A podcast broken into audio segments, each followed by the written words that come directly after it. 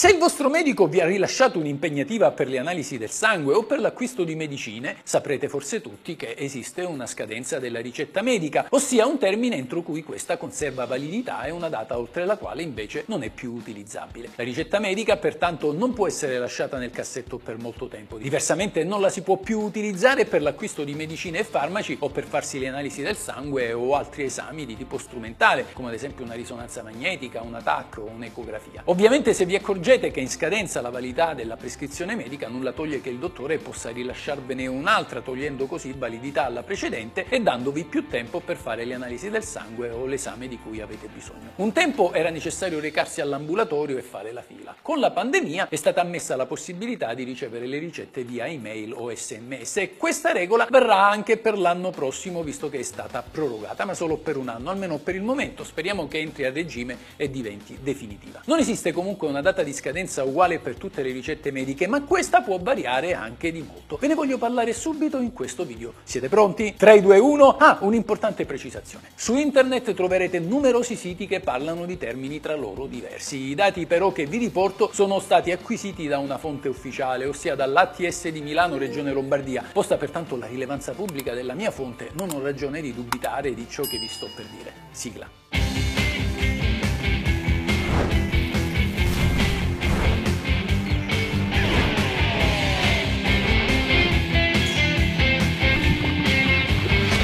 La legge.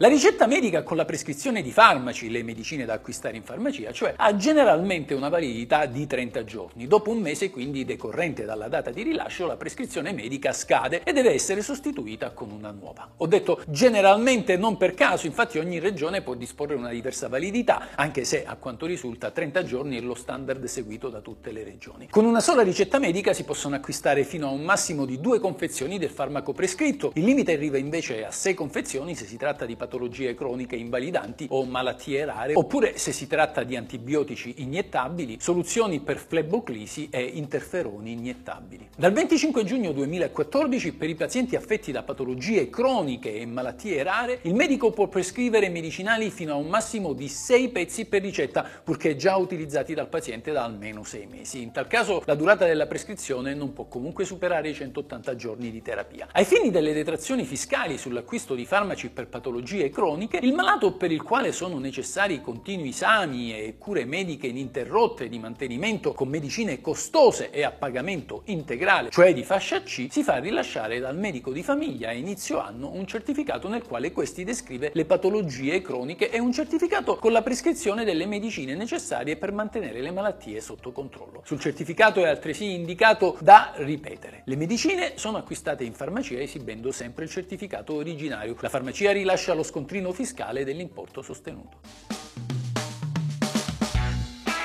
Se la ricetta medica prescrive visite specialistiche, il tempo di validità è di un anno. Dopo quindi 12 mesi si ha la scadenza della prescrizione medica. Nella regione Lazio il termine è 180 giorni. Anche in questo caso, infatti, la regione ha la possibilità di regolamentare in modo diverso, per cui è sempre bene informarsi sul sito dell'azienda sanitaria di competenza. La scadenza di una ricetta medica per la prescrizione di esami, comprese le analisi del sangue e accertamenti diagnostici, come esami specialistici, ha una validità di 12 mesi. Dopo un anno, quindi, l'impegnativa del medico scade e va sostituita con una nuova. Immaginiamo che un paziente si faccia visitare da un medico specialista il quale gli consigli determinati farmaci, farmaci per i quali successivamente il malato chiede la prescrizione al proprio medico di base. Quest'ultimo può rifiutarsi di rilasciare la ricetta medica per tali medicine se le ritiene inadeguate al proprio paziente? La risposta è affermativa. Solo il medico di famiglia conosce la storia clinica del proprio paziente e pertanto se non condivide i suggerimenti di un altro medico e li ritiene inappropriati, può rifiutarsi di trascrivere farmaci, visite specialistiche e prestazioni sanitarie consigliate da altri medici. Questa è la legge.